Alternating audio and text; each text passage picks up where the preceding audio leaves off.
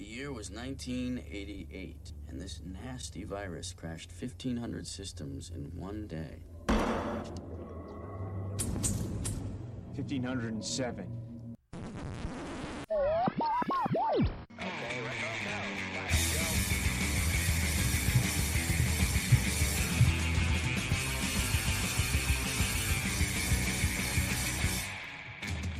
Hello and welcome, welcome and hello. This is Wait You Haven't Seen, and it's a podcast where we talk about movies. And specifically, we find a movie that at least one person has never seen before, and that's the movie that we talk about. This is episode number 27. I'm your host, Travis, aka TV's Travis. Um, the movie that we're talking about this week is the 1995 film Hackers. And joining me, I have Christina. Hello. Hi. Uh, I also have AJ. How's it going? Good, good. Um, Keith. Hey, Hey. And David. Hello. Hi. Um, so, okay, David, I know you had never seen this movie before, correct? That is correct. All right. Anybody else had never seen this movie before? I had not seen this movie. Oh, okay. So we have two. All right, good. I'd seen this movie many, many times. As have I. I've probably seen this movie too many times. it's entirely possible. So, uh, 1995, um, Hackers, and it's it's more of a crime uh, film. It's more of a kind of I don't want to say action film because there's not that much action in it, but it's even though it's titled Hackers, it's certainly not an, an accurate portrayal of what hacker uh, life is like. I mean, I think we we all pretty much know that. Yes. Well, it's a oh Hollywood, Hollywood version of Hackers. Yes. Oh my god! Christina and I, I were having be friends with this movie. right. Christina and I were having this conversation the other day. We thought it was a more legitimate appearance of the actual act of hacking, but Mhm. total garbage as to what hacker life is like. Oh yeah, absolutely. No, it. Uh, so this movie took the Star Wars approach to sound in space, where like, okay, the the realistic approach is you have no sound in space, right? Yes. But Star Wars made the decision, no, that's boring. That's going to be boring. Let's have sound.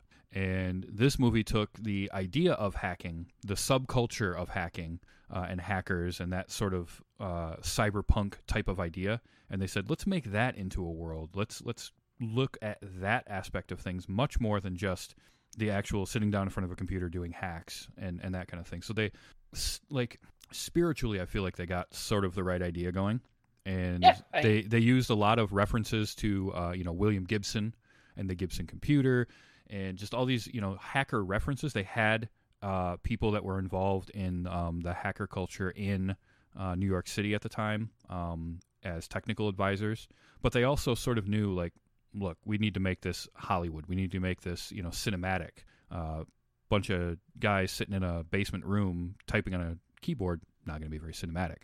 Um, so I, I have to give them a lot of passes on. You're right. The tech, the technology, the techno jargon, complete bunk. It's just worthless uh, for the most part, right? You know, they're they. But I think. Uh, a lot of it was actually right, except for the speed of that modem. oh, you mean the 28.8 BPS modem? How RISC architecture is going to change everything. Well, RISC was actually architecture that was there that was just coming out, but yeah. it, it kind of got incorporated into a lot of what the technology that we use now instead of being the main head. Right. I know the Power PC is is gone and dead, but Not so. The PowerPC is still out there for servers.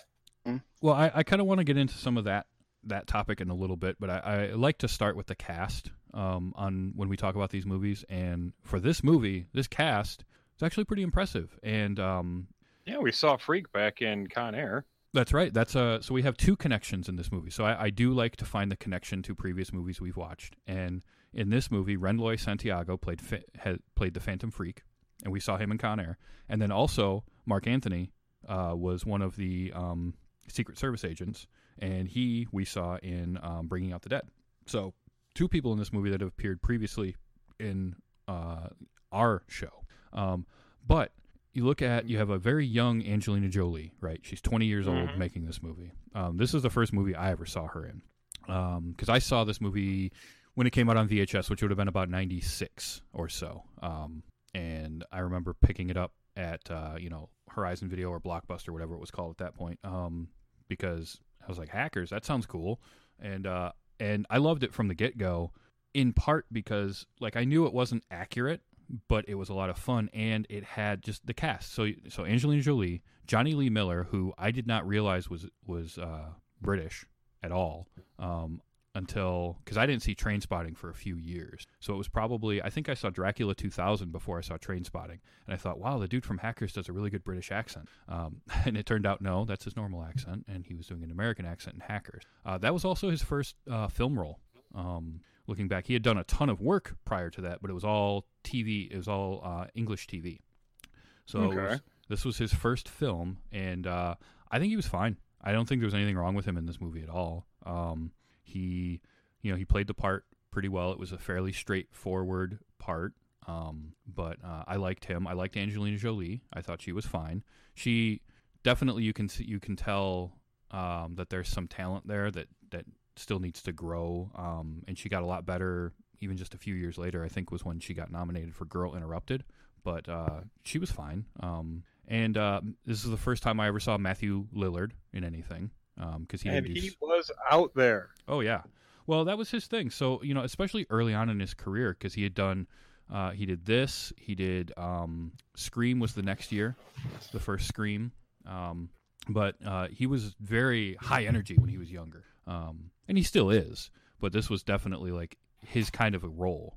Um, Like it, his character seemed like he would have been more at home in a stoner flick than a tech flick. well, yeah, I, Oh, I, am Well, you, you know who he's played basically exclusively ever since then? Shaggy. Shaggy Yeah. from Mhm. Scooby Doo. But no, I, I think like yes, I can see what you're saying, Keith. But at the same time, the you know every group kind of has that one guy that's a little bit out there. And this you have to remember, this is the mid '90s. I'm usually that guy. fair, but this is also this is the mid '90s, and so somebody who is you know 17, 18 years old, right? They would have been born. Now his character Matthew Lillard was about 25 when they made this. Um, but his character's supposed to be, you know, high school senior, so 17, 18 years old, which means he's born, what, 1977, 1976 maybe, um, at the old, you know, at the oldest. But uh, the they have the whole running joke of like, well, his parents missed Woodstock, and he's been making up for it ever since. Like he just fell in love with kind of the hippie movement, but also technology. So he's and his character, um, Emmanuel Goldstein, is is named for uh, George Orwell's 1984, and the character of Emmanuel Goldstein in that. Um, More Eric Corley's pseudonym. Yes, it's also that. It was both. Uh, so it was because that's where Eric Corley took the pseudonym was from Mhm. Orwell. Um, and Eric Corley wrote a hacker. Uh, was it Quarterly Twenty Six Hundred? Yep. And he was an uncredited um, uh, like technical advisor on the movie too. But that's so I can kind of see what you're saying, but at the same time, I think he fit because again, it's Hollywood, so you're going to have this. You know, it's always going to be this big mishmash of like different personalities that probably wouldn't always all hang out together. But then you put them in a movie and you set that movie in New York, you're going to get this cross section. You know, and you had we already talked about Renoly uh, Santiago. He played the freak.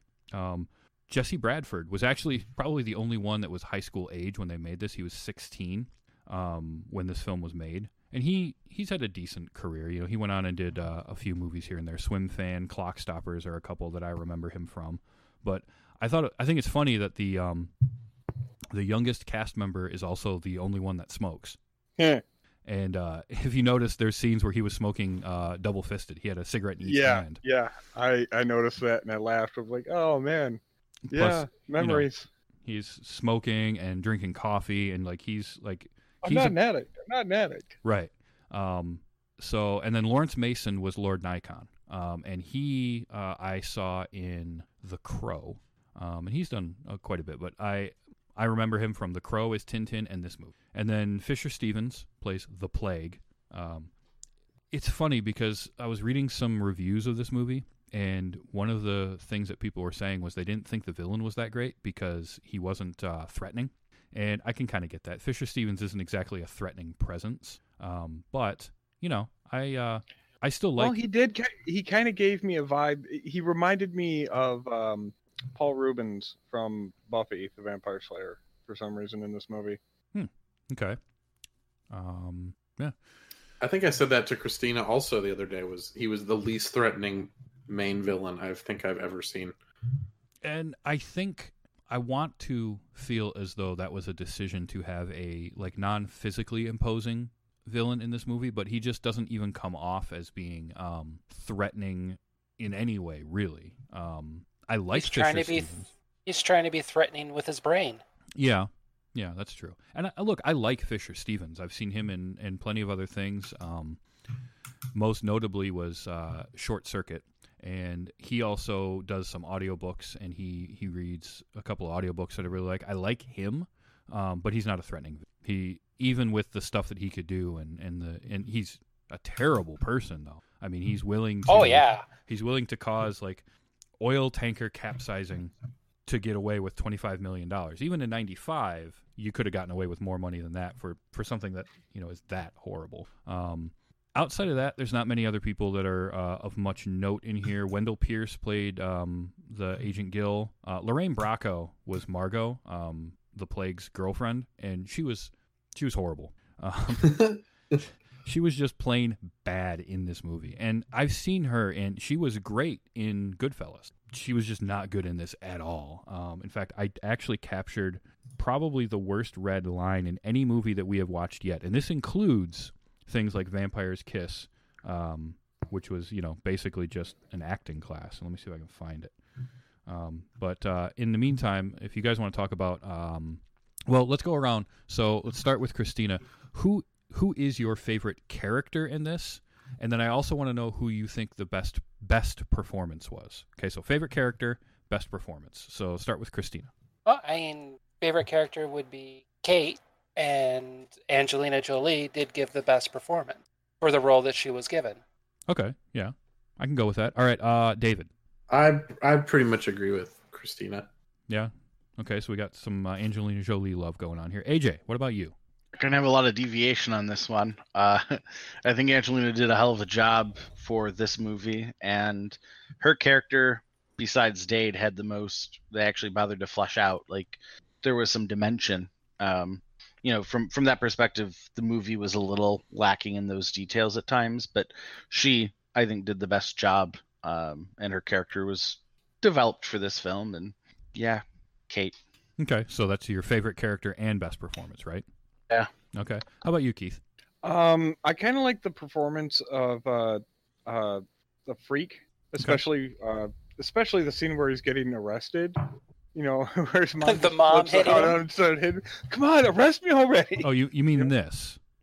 ¡La computadora de mierda! ¡Que te dije que no estés jugando con esa computadora de mierda! yes, that I had to pause the movie. I was laughing so hard.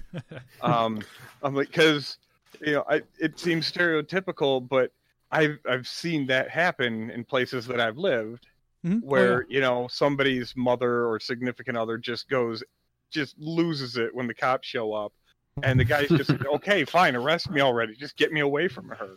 I think uh, Uh, I thought that was great. Um, I don't know. Uh, Dade's the, the guy who played Dade just I don't know. Maybe I was missing something, but he just seemed a little, a little under like the character was a little underdone. okay. Yeah. You know, Dimensional. Yeah, and he was one under dimensional. under seasoned. or two dimensional, maybe. You know, I'm I'm I'm like using food terminology here. I might be hungry. Um, Okay, so we've got a we've got a vote for uh for the freak as a favorite character. Who do you think had the best performance though? um, as far as for the characters they were written into, I actually think that Matthew Lillard really leaned into his role and really brought it to life more than like you you got that character what that character was about all the time. Okay, yeah. So basically, I mean, it, it's the argument that the character wouldn't have been the same if it was somebody else playing it. Right. Right.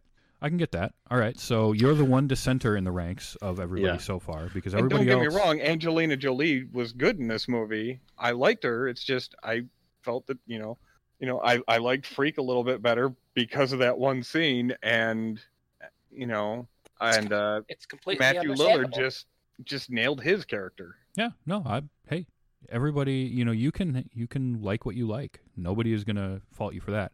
Now, personally, um, my favorite character was uh and this came from when I first saw this at you know 14, 15 years old was was serial killer.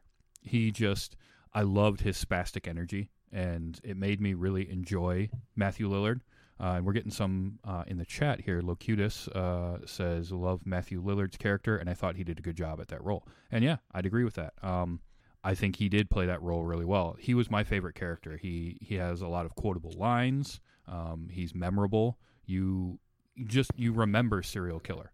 Um, Gotta break the And he tension. does- and he does say, "May the force be with you." Yep. So, as well. Um, but I will agree that Angelina Jolie was given the most probably to do in this movie. It was her and Jonny Lee Miller's characters were the only ones that had anything to them, really.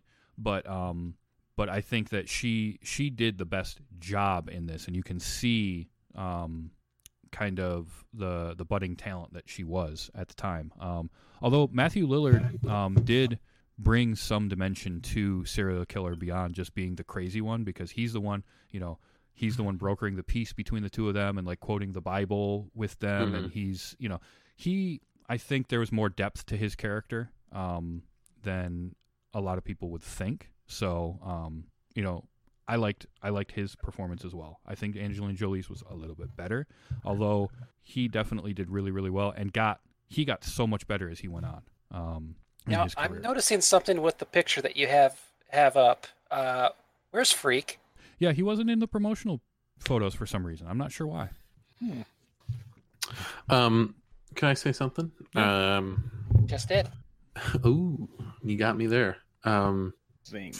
you know, growing up, everyone you'd always hear, you know, people in TV shows say, you know, or even in real life say, "Oh my God, Angelina Jolie, she's so hot. She's the hottest woman in Hollywood." And I didn't used to get that until I watched this movie. No, you get it. Even I just, I just wanted to say I get it now. Yeah, and let's be honest, the haircut in certain scenes was not overly flattering, but she can Mhm. pull that off.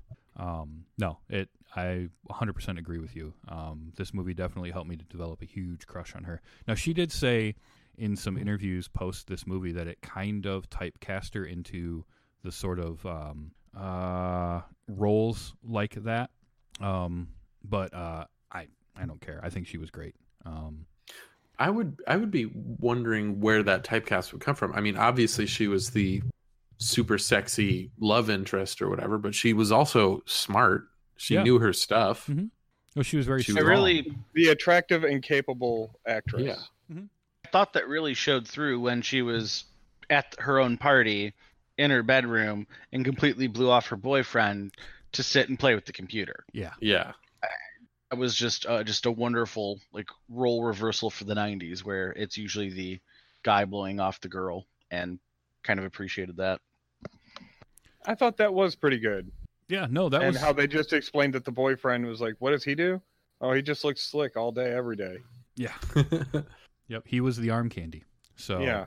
yeah. No, I liked that. Um, no, I look. I, I think overall this was a cast of a lot of very young, up and coming people, and uh, they all went on to have really good careers. I mean, Jonny Lee Miller still doing uh, was it Elementary um, as Sherlock Holmes. Angelina Jolie.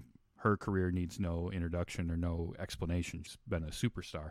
Jesse Bradford's done movies. Matthew Lillard has had a great career, and he's gotten so good over the years. Um, it, outside of Lorraine Bracco, everyone was great. Lorraine Bracco did this. This, this movie. Now, okay, this clip I'm going to play, you could tell when you were watching the movie that this was recorded after the fact and dubbed in. So apparently they must have like just had really horrible audio on set that day. Um, but this is possibly the worst read of anything we've encountered yet. But you've created a virus that's going to cause a worldwide ecological disaster. How wooden can you be? I mean, it it seems Oh, like she's- Pinocchio. yeah, it, it it looks like she's reading from a blurry page for the first time. Right, just like somebody is standing off camera with her cue card, and they but they're like trying to move to get into her eye line or something. I don't know. That was when they were like going up the escalator, right? Yeah, yep. And that Yeah, whole That like, every piece of audio in that was dubbed in. yeah, that entire scene was dubbed. Um, and there was some dubbing done in this movie. So, all right, this movie came out was rated PG thirteen, right? Um, and it was filmed as an R. uh, I'm convinced of that. Number one, uh, you see Angelina Jolie's boobs a couple of times. Now you can get away with that in PG-13, um, especially And it's back not, it's not the like they were just out there, out there Right. either. But um, she so there's that. But outside of that, there were some lines of dialogue that they overdubbed in the final, and blatantly that you you can see the person speaking and you can tell that's not what they're saying. Bridget actually caught that before I did. There was a line where uh, uh, Angelina Jolie's what she says is shit, but that's not what her lips said. Right. So I actually I do have those. So let's see. Uh, okay. First one was um, when Joey's talking about uh, hacking the the bank when they're sitting in Cyberdelia, um, and he says this. Some cash machine in like Bumsville, Idaho. You can even, you can even hear it in that audio. You can tell where the where the onset audio and then the ADR comes in. But you could see his lips. He wasn't saying Bumsville. Um, and then there was one later with Angelina Jolie when they're looking at the um, computer and Dade's typing on it, and she says this. I hope you don't screw like you type. And that's not what she said on set. That's what I was thinking. Yeah. It wasn't the other one. Bridget Also- actually caught that. also, can I say the as much as I love this movie, the sound of the keyboard, that super echoey keyboard, bothered the hell out of me. Um, And it wasn't even that type of keyboard. right, it's not even a mechanical keyboard to begin with, and then they way. Yes, thank you for the demonstration. You're welcome. Um, but they like add all this reverb and echo to it. And it just so it sounds like you're typing in a bathroom, um, and it bothered me. You know, there were a lot of stylistic choices done. That's probably the only one I really didn't like. I don't mind the rest of it. Like, they're okay. The costuming, I love the costuming in this. Oh yeah. Um, you know, the whole concept was that these are kids that are basically just buying everything from like resale shops. And in New York, you can certainly do that. But I totally bought all of that, like 100%. And it was great costuming. I thought it created uh, really good characterizations um, based on the costuming, with the exception of at the house party, um, Angelina Jolie's makeup just made it look like she'd been crying for like six hours. I didn't like that makeup. But I mean, on the whole, the costuming and the makeup and everything was great. You know, you got uh, just this kind of like second-hand resale shop, holy, you know, holes or or things that aren't uh, they don't fit quite right. Like nothing Matthew Lillard had seemed to fit him properly. And granted, you know, he's That one actually looked like you like he got his stuff from resale stores, whereas some of the other characters, it's like, where where are you getting this? All that looked pleather. Too, yeah. And I did read that they did get all the costuming from actual resale um, stores because they did most of the filming for this in New York. Um, but that was that was definitely the idea behind that, and um, I loved it. I loved the the look of everything. I liked how Cyberdelia, this kind of hacker, um, sort of this subculture place where they all go to hang out, and just the the look and feel of that, where they you know you go in and it's like it's got ramps going down. And... It reminded me of the the hideout in the Ninja Turtles movie. The original. yes, It did. It did a bit, but I'm just I didn't really like that that rollerblading track because it's like, wow, you're gonna go to this place to escape and be free, to run around and tightly follow somebody on this tiny track. It it didn't that that didn't seem very realistic to me, but that's me. well, yeah, but I don't think um I don't think that that would necessarily that wasn't necessarily their way to get around in there. That was just like they know that a lot of them probably rollerbladed. It was just a way to get around. So they had ramps to get down, and then you take your rollerblades off and hang out. Um, but uh, Rollerblade, skateboard. yeah, I I remember the '90s having a lot of rollerblading. Albeit, I mean, I was from the Detroit area, but I remember rollerblades being as common as bicycles, if not more so. Oh yeah. Well, it makes sense. I mean, it's a quick, easy way to get around, especially in a city. Um, now, the the cast did get together and um, for three weeks before filming, just to hang out together, get to know each other, and learn how to skateboard and rollerblade, and um, take. Uh, supposedly, they learned some hacking, or at least went to like uh, I think they went to a meeting of twenty six hundred, um, and uh, Yep. and all of that. So at least they could kind of look the part. Um, but I do think that that spending three weeks of time together before you film the movie really did help their chemistry on screen. Yeah, and they, they all interacted fairly well. The other thing with Cyberdelia that bugged me was uh, that one console that Kate was playing on that Dade comes up to. It's just that that seemed a little over much, you know, like they're going to try and fit as much stuff into this place to generate revenue because if it's an arcade, you're going to be dropping quarters. Right. Well, I can see what you're saying there, but again, that's one where you have to kind of park your brain. Like it's not realistic, but it's more cinematic. I think I might have just been having trouble parking my brain for the night. It could be because th- they definitely leaned heavily into the we need to have stuff that's cinematic looking. Um, Right. that's why you, every computer interface is looks nothing like any computer interface that has ever existed. Um, To be fair, uh, to to see a bunch of white type on black command console isn't the most exciting thing for most people, and Oh. probably doesn't lead to the cinematic experience. No, absolutely, one hundred percent. That's why they went the direction that they did, and I'm glad that they did. What I thought was kind of interesting, though, is so the Gibson computer, right? Probably the most ridiculous looking uh, interface of all of them. Two things Oh, you that. mean the one where there was Pendulette? Yes, we'll get to him. Don't worry. Okay. Um, but uh, so two things about it. Number one, it was modeled to look like a city, like New York. So that's why everything is these tall pillars and there's little like bits of information that are flying around on the streets. So that was yeah, that was the idea behind it was to make it look like a city, but that was all done through miniatures and motion capture, um, or not motion capture, uh, motion controlled cameras. Uh, no CG was used to make any of that. Um, in fact, they used very little computer generated imagery in the movie um, outside of like the some of the interfaces, but most of uh, most everything else was done um, practically, and that was because the director felt that CG at the time would be too flat of an image, and he wanted more depth to everything. So I thought that was kind of neat that they went that route and built uh, that interface the way that it is. It's completely ridiculous. Um, and it makes no sense. Like there's no structure to it whatsoever. How you navigate around, it's just like this flowing, swooping thing. But you know, it is what it is, and I didn't hate it.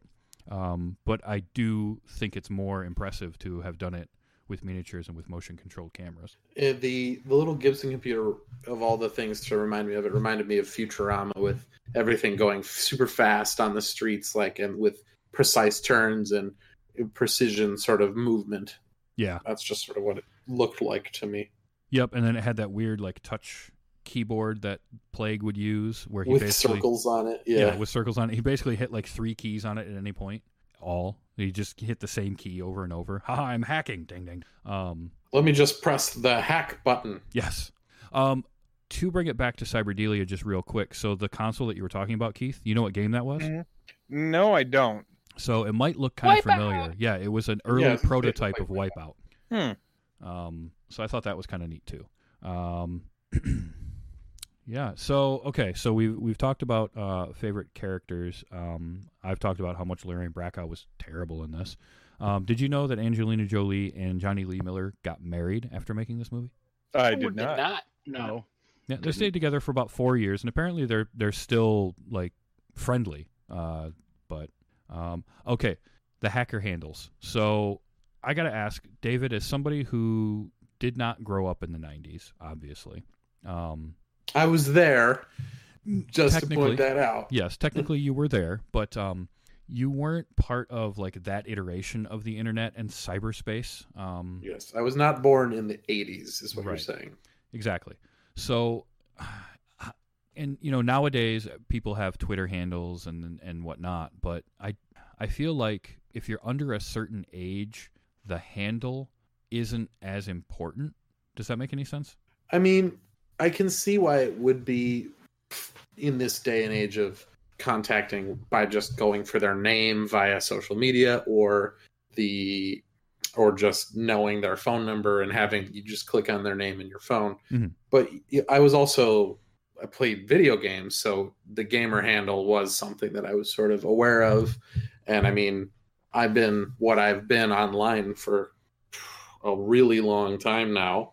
Um, but I do know that it was important with like you know AOL and AIM and instant messaging and, and that, and I understand that. Well, I guess I get kind of my point is like, okay, you have your your gamer handle online and you have kept it and it's been the same for however long, but does it feel as though that is like a an important um, identification for you? Do you feel like that's part of your identity, or is it just this was the name that I had and I kind of like it and I'm just going to keep it? Um, Uh, I would say probably not because I'm not as worried about anonymity. Whereas the internet back then, I know was you know you're being told to stay anonymous, you're being told to not uh, you know talk to strangers, that sort of thing. So having that handle was more important. Yeah. Okay.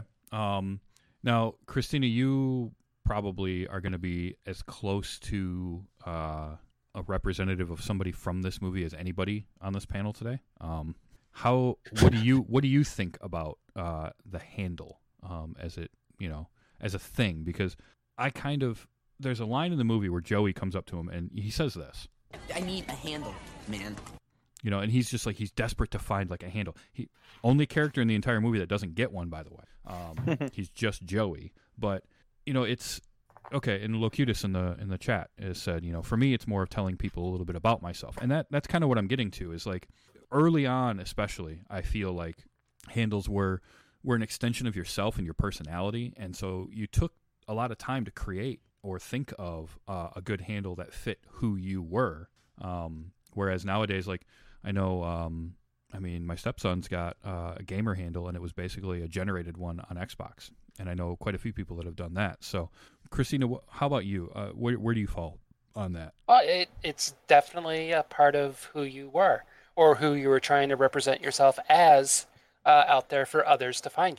You. Okay, and you know, AJ, you're a little bit younger, but you were still um, kind of in the same culture. Keith, you're you're about the same age. Uh, what do you guys Right. think? Let's go with uh, Keith first. Um, as far as like, because you have, you know, what is it, Cer- Cerberus, right? Yeah. Um, generally, wherever I go, I try to get you know some variation of Cerberus or Cerberus scales, and it's just it's it's something I I hit upon one day, kind of as an idea, and it just stuck with me, and I kept running with it. Um, just any system that I'm on, you know, there are people who know me solely as Cerberus. You right. Know? Okay, so it, it is part of your identity in a way. Um, Yeah, and I guess and, go. and I, I kind of get the I kind of get the handle thing because you know it I mean even even the term handle they kind of took that from you know uh, citizen band radio Mhm. you know terminology and that's that's what you knew somebody as was by their handle um so yeah it, it, it was a bit of your identity I think yeah. Okay. And, and I think go ahead. AJ. back then it, it literally was like if you'd approached someone and said you pick a name you know like this is what everyone's going to call you you got to choose your name instead of a parent and that's the level that people treated it with and people went by it i mean we we mentioned er, uh, earlier uh, eric corley you know like he literally you know has gone by emmanuel goldstein Mhm. Like, that is well known enough that like that was his handle for so long you know that and so you see a lot of that especially with the older tech when it wasn't as popular and in a movie like this was even before ICQ and AOL instant messenger so like when people were using the bulletin boards the only way for you to have any reputation was by someone recognizing the handle and associating the handle with the things you've done or said Right. so there Bingo. was Well, load, and- you know there was like a lot to it at that point I mean, you think about it, even in this movie, like Dade doesn't want to. He's he's a, a bit ashamed of what happened to him when he was, you know, eleven. So he doesn't want to let people know that he was zero cool, even though how much credit, you know, how much street cred does that give you if you're the guy who at 11 years old crashed 1507 systems in a day, right? I mean, he's revered, but he doesn't want to be, so he creates a new persona, a new identity. I, I Um, think he more creates and It, it felt more to me like he was creating a new persona, so as to not draw attention from the wrong Yeah. from the people Oh, no. that he felt would be the wrong people. Yeah, that's you're you're very you're correct on that as well. And Locutus brings up another good point. You know, it's your online identity, and if you picked it wrong, you were always going to be known as that. Like you kind of didn't really get a second chance um, necessarily. You know, once you had a handle and you established any kind of a, a uh, an identity, that was who you were. Um, you know, I picked mine. I mean, I I go by pretty much everywhere I can as TV's Travis, and that really came from. Um, I was a big fan of Mystery Science Theater 3000. They had a character on there TV's early on. TV's Frank, exactly. And I always thought that was funny, you know, because that used to be a thing. You would have like somebody would be on a show, um, as a guest star, and it would be TV's, you know, who, whomever, because they were known as being on TV, and they and so they made a joke about that with TV's Frank. I thought that was funny, so I adopted that many many years ago, and I've kept it ever since. Um, but uh, kind of getting back to my original point, the the handles in this um, in this movie were they they kind of sound today a little ridiculous. Um, but- Zero cool. Come on. I I mean, mean, zero chill is a thing now, but Eleven. well, he a he was 11 years old and it was 1988. Um, point. but no, I mean you have there's some you know I think these are fun character names. You know you've got Meet serial killer. Like serial killer, and it's a nice play on serial number or serial drive, and you've also got you know You know, but then they're like Fruit as in Fruit Loops. yeah exactly. Um, And they reference it again when he's at Dade's house, and it's like, yes, he already found the fridge. Yeah. Oh God, that was um, that one was actually one of my favorites. I did capture that because it cracked me up. Still, Listen, you guys, help yourself to anything in the fridge. Cereal has. because that's that's such his character too. Um, Yeah. But I mean, I liked Lord Nikon. I liked uh, you know the Phantom Phreak, and that one is you know phone phreaking was a thing. Um, especially Yeah, and they showed him doing that, didn't they? Mhm, yeah, they multiple did. times. And uh, I did like so he was the he introduced himself as the Phantom Phreak, the King of NYNEX. I never knew what NYNEX really was. Um, and it turns out what it was is it was a telephone uh, network and exchange in New York and New England. So that was why he was the King of NYNEX. Um, Also, he did the uh the Hannibal Lecter thing with the uh you know ten taps for zero. mhm. Yeah, for yep. the phone. Yeah, to get operator. Yep. Uh, and I did like that uh, at least for um, you know Eugene Belford. He you know he was My name is the plague. and so Penn Jillette, which we Mr. the didn't Plague. we didn't talk about uh, Penn as the the one little cameo that uh, I remember actually recognizing even back when I first saw this. Um, but then he has the great response to that line with Mr. The Plague. Mr. the Plague. Yeah.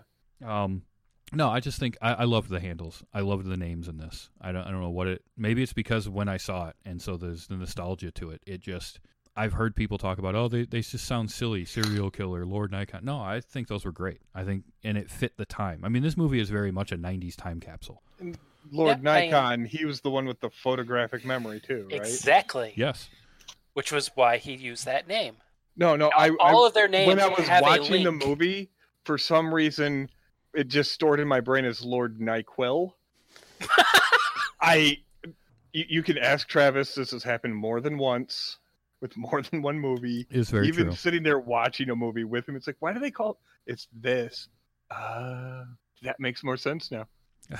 So yeah, Yeah, yep, but Lord. all, all of their names have a link to their character. yeah, and their abilities, their what they what they do, who they are. Um, Joey was just Joey. Yeah. Yep. Because he was new. He was learning.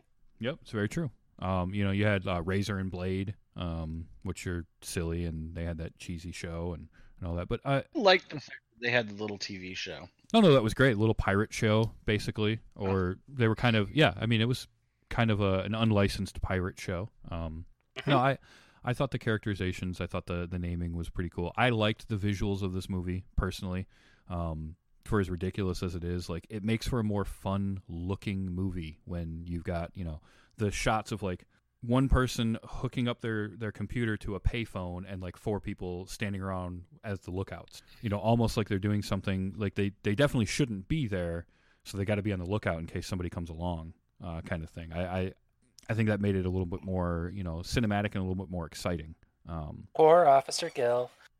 oh man, His untimely death. Uh, it says here that Officer Gill is deceased. I, I'm what? yeah, Cutting his credit card at dinner?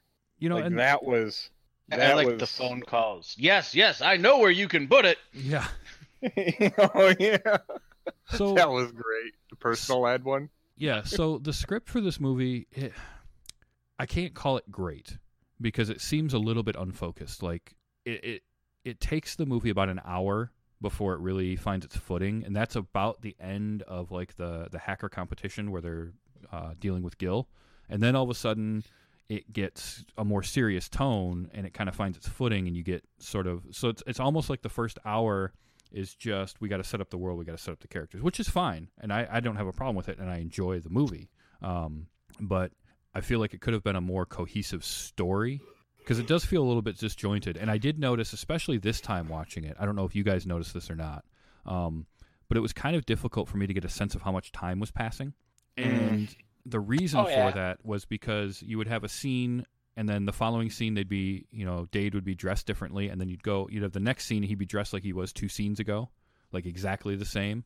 So it just some things felt a little bit out of order um, and that kind of messed with my head uh, as far as like cohesiveness because it's like well how many nights in a row was he at cyberdelia or was this all the same you know the same night or like he has a meeting with somebody and then he goes to bed but then he goes to that house party. So you know that if I had some gripes, I mean that's a gripe I have with the movie is it does feel a little disjointed at times, um, almost like it, it didn't have. It had a lot of really good ideas and had a lot of good like scenes, but they couldn't figure out how to put them in what order, so they just sort of played fast and loose and, and tried to. They, they ended up making a cohesive story, but I think it could have been better with a little more preparation, maybe. Not wrong. I think it still comes together. The the one word I would use to describe the film overall is fun. It is a fun film. I can't say that it is a quality film. That no one was going to get an Oscar out of this, but it's not bad. But it is fun. It was enjoyable to watch. I may have been trying to take this movie a little bit more seriously than I should have. I It's very quotable. yeah, I I think that is entirely possible because it sounds like you didn't enjoy it a whole lot, Keith. Not a whole lot. I had a lot of moments where I had to I had to stop and and like that that is not how a display functions. I I had a computer back then. That is that is not how that works. Oh, there's a lot of that in the movie. And Yeah. it's, it like It, it's- like it's- each letter coming up like it's coming up as they type it. It's like that bugs me because you you don't get any text. You know you don't see any real time typing from people. No, in real life. I mean, it's I that that always bugs me in movies. no, It's I like, can see oh, what you're this saying. is like, what are you are you typing something in and then having come up this slowly? It makes it Like, look like they don't you know. make a pro- yeah, it's like how is this master hacker able to type you know seven words a minute? Like right, yeah, and I get can, away with it. I can see what you're best saying. with the best. Yeah, no, and this movie is very quotable. I, I agree with AJ in that it is fun. Um, so I'm not sure I what you're took a- doing there, David, but uh, Sorry, I took uh, uh, one note from this movie okay, because I w- my intention was to take notes, and I only ended up writing one. And the font that Acid Burn was talking to Crash Override with at the beginning of the movie was the "You wouldn't download a car" font. oh yeah, huh. I never made that connection. It was That's the uh, "Pirating is a crime" PSA font. I think that Uh, makes it that much better. So- yeah, That was the Which- only note I took. means, which means that that "Do Not Pirate" PSA took something from a movie about hackers. Did they did they use that font with permission, or is this like a widely distributed font? Because if so, then technically the "Do Not Pirate" thing pirated the hacking thing. Well, We'd the have to look question is, you, yeah, you'd have to look that up. Right. You'd also have to wonder if they did it knowingly. Oh, I'm sure somebody in that department knew. All right, so those that try to enforce the rules don't always live by the rules they try to enforce. That's a good point. Um, okay, Such so we, we got. Keith's uh, take on the movie, and he didn't uh, you didn't enjoy it a whole lot. Um, but David, what did you I, think? I had a first... lot of I had a lot of trouble being friends with this movie. Yeah, no, you you sent me that message uh, earlier this afternoon. I mean, Um, it, it, it wasn't it wasn't quite sinking the ice shelf, but it was it was approaching at times. You wouldn't steal a car came out in 2004. No, yeah, so nine years later. Um, all right, so David, what did you think of it as you know being the first time that you saw it? Um, I didn't hate it, but I know we're all kind of techie, and it kind of got a lot of eye rolls. But I, I, I really enjoyed the plot and the premise. I Mhm. think the acting and the writing was lacking, but I enjoyed it. It was fun, just like you said. Yeah, I think if you if you go into for somebody who's seeing it for the first time, um, lower the expectations, Sh- turn your brain off, and just enjoy the goofy spectacle that it is. Because it was a small, you know, it was only it was a twenty million dollar budget. Uh, was was what this movie was made for. Um, it did not make a whole lot of money. Um, It's a little over seven mil. yeah. So, um, and I- I, I think what it was is I came into it thinking that oh okay it's a hacking movie. Swordfish was a hacking movie, and that tried to take itself seriously. I should probably try to take this seriously. Did it though? You want a good It hacking tried. movie? No, no, I'm not saying I'm I'm not saying that Swordfish was was you know a good hacking movie. I'm just saying that movie tried to take itself seriously. Mm, Okay, I guess. Um, Christina, you're right. By the way, Sneakers is a great hacking. Um, Noted. so yeah. Um, now Locutus in the chat brings up something. His he says his favorite scene is the fight between um, Sir, or between Crash Override and Acid Burn in the TV station, and just that whole that scene. That's his favorite. Um, so let's talk favorite scenes in the movie because it's basically what this is. This movie was a um, a collection of kind of vignettes almost. Um, so does anybody have a let's start with AJ a favorite scene in the movie, or do you just kind of enjoy the movie overall? Because I know I'm gonna guess, given that you've seen it multiple times, you enjoy this movie. I, I do, I do. I, I, I, I don't take it seriously. It's it's up there. It's kind of like Good Will Hunting, which I think is a better overall movie. I just I enjoy. I can throw it on almost in the background and just follow along in my head and pay attention when I know the the you know X line is going to be said or scene is shown. I do like three key scenes for me that Okay. I've just always really liked. Is, is the first one is when he's standing in the hallway with the umbrella, and then the freak Yes. smile. Just so brilliantly done. Obviously, anybody, you know, if we took this seriously, anybody would know the person with an umbrella in the hallway is the one that did it. right. Why would you have been prepared for this? Um, and then the other two, which I think tried to add depth, but was just kind of funny the way it ended up working out, was the two dream sequences Dade had and then Kate had, because they're trying to develop that sexual tension, which never really gets there. But just like the way that the two dreams worked out and how they kind of had some little like twists in them, and then they just both wake up. And I just thought it was kind of funny to have those in the movie, and was just a, a funny little something extra. Yeah. Okay. Yeah, Don't I- it Burn. could have been Yeah, Burn waking up was definitely more of a WTF was that Right. Yeah. Look on her face. And then the smile. Right, right. And I I thought I thought that fit her character. Like Oh. WTF. Hundred percent. I also got to say the the one scene where they first go into the classroom, where Dade first gets in, and they're doing the quotes on the board. Because then you also have Lillard, who's Yeah. like, "This isn't shop class." Yeah, he was just crashing. Yeah. Um, Again, a bunch of little vignettes, but uh, just little funny things. They don't. Mm-hmm. Any of them could have been removed without affecting the storyline, but they were fun little ads. right. And the hallway thing, the, the the best line is that it's like, what did you do? Oh, I guess the pool on the roof must have sprung a leak. yeah. Yeah. Like, oh, oh, payback. Gotcha. well, okay. So Keith, did even though you said you were having trouble being friends with this movie, did you have a scene that stuck out to you um, that was um, particularly memorable or that you enjoyed um, at all? I, you know, I really enjoyed um them, the the things that they were doing to Gil.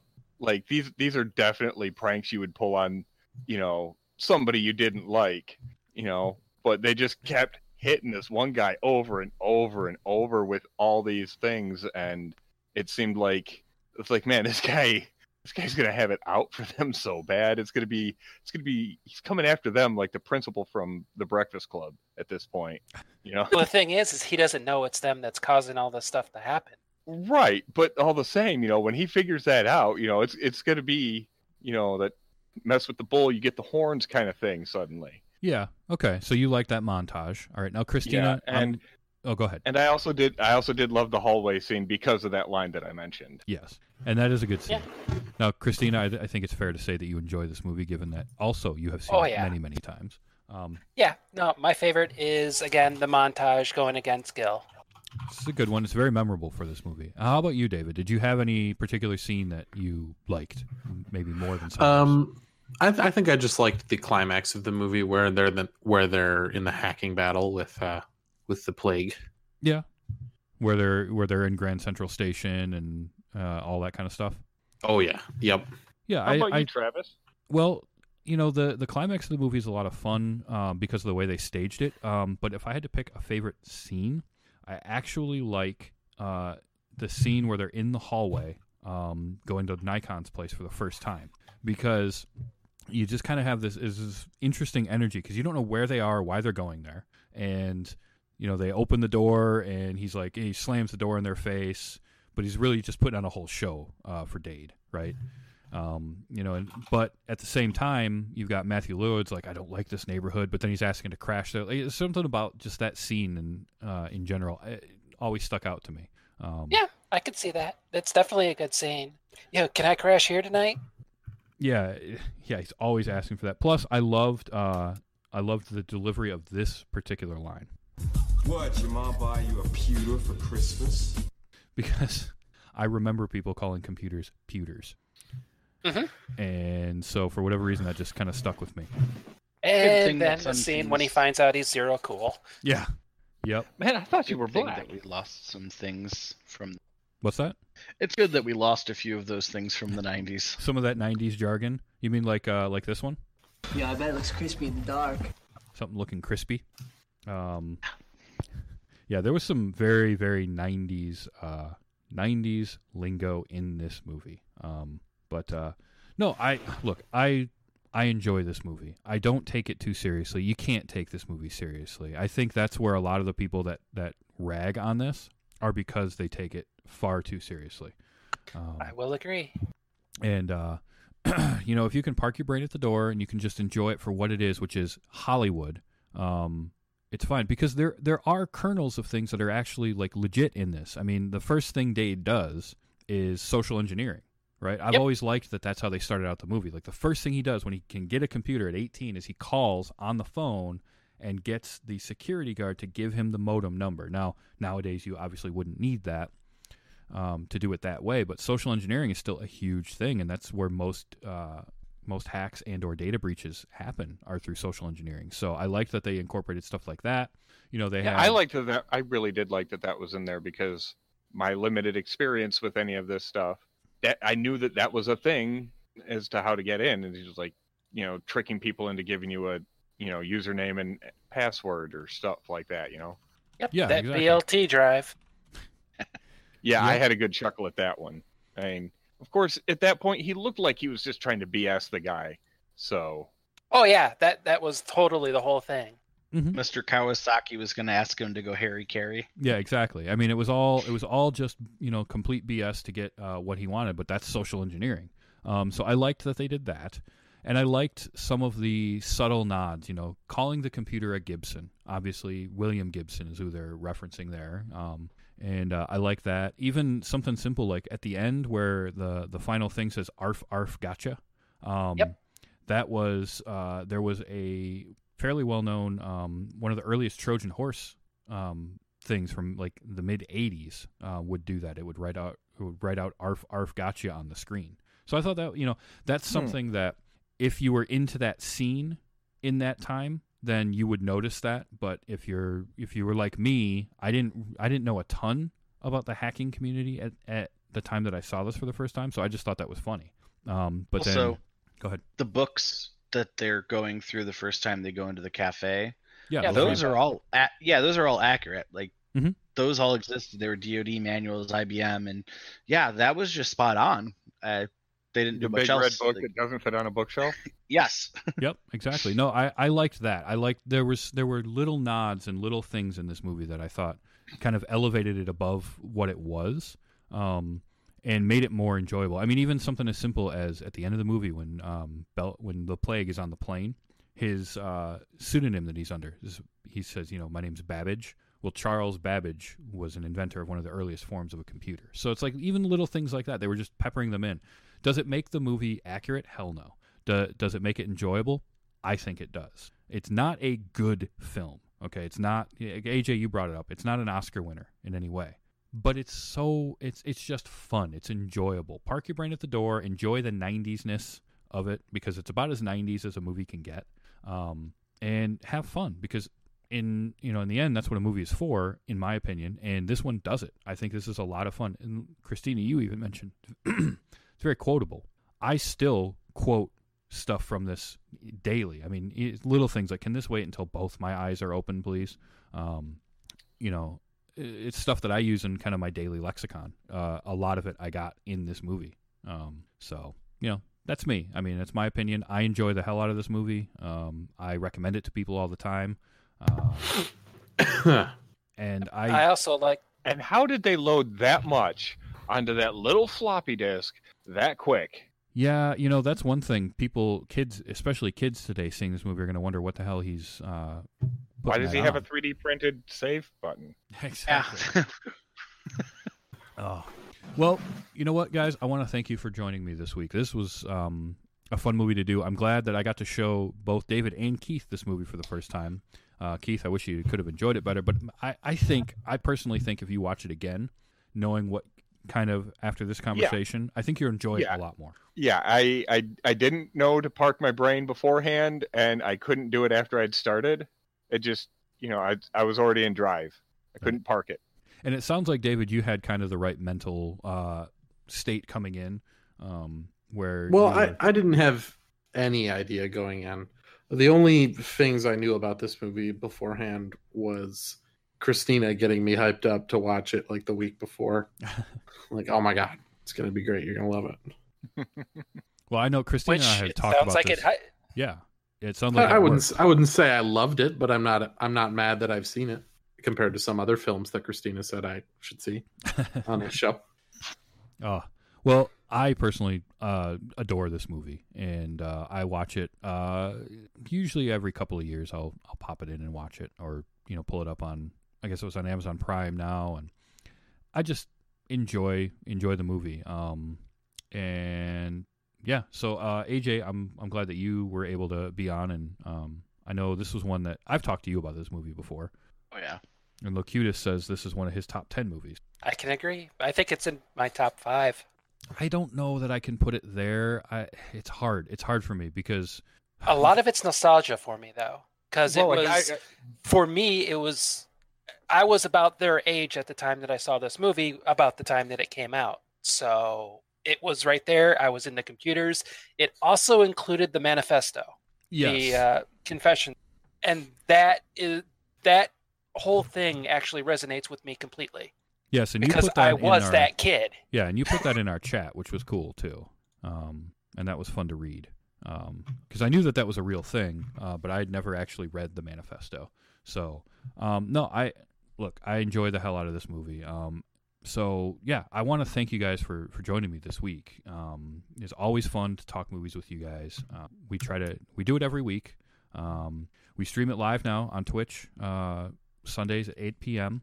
Um, so you know, keep an eye out on uh, various social media things. If you find if you follow me at TV's Travis um, on Twitter, I post about uh, what we're going to be doing. Um, I'm part of some uh, Discord servers, and I put stuff about it in there too. Um, so, but every Sunday, or we try to do every Sunday, 8 p.m. Uh, we record the show. It goes out as a podcast on Wednesdays. Um, and uh, I think next week the plan is to do Watchmen is the movie. Uh, we'll see. I have a, a special guest lined up for it. Um, if he can do it, if not, we'll switch it up and do something else. But uh, that's the plan right now is to do Watchmen. Um, you can find our show at tvstravis.com. There's a subscribe button right there to go to, or Apple Podcasts, Google Podcasts, all the normal podcast places. Um, and if you can get in there, if you do listen to it on something like Apple Podcasts, give us a review. Let us, um, you know, if you like it, give us a five star review. It helps us out a lot. Um, but uh, yeah, so I want to thank all of you for uh, for joining me. So we're going to go around the table and let everyone say goodbye, uh, starting with Christina. Thanks for joining. Remember to watch good movies. Yeah, uh, Keith. Even if you don't like the movies the first time around, give them a second shot. That's good advice. Uh, David. I can't believe you got Zack Snyder for next week's podcast. Uh, I don't think so. Yeah, so about that. Um, and uh, AJ. Oh, I'm sorry. It's your friend Jack Schmeider. Yes. and how about AJ? These don't have to be great to be fun. That's very true. It's true. Very, very true. Uh, so thanks everybody for joining us this week. This has been Wait You Haven't Seen, and remember to get out and enjoy your movies.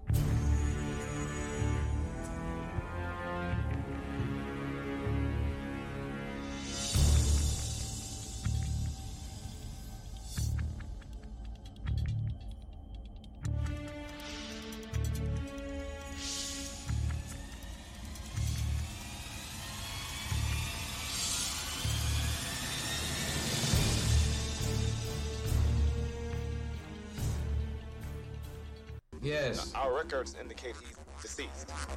Um, what?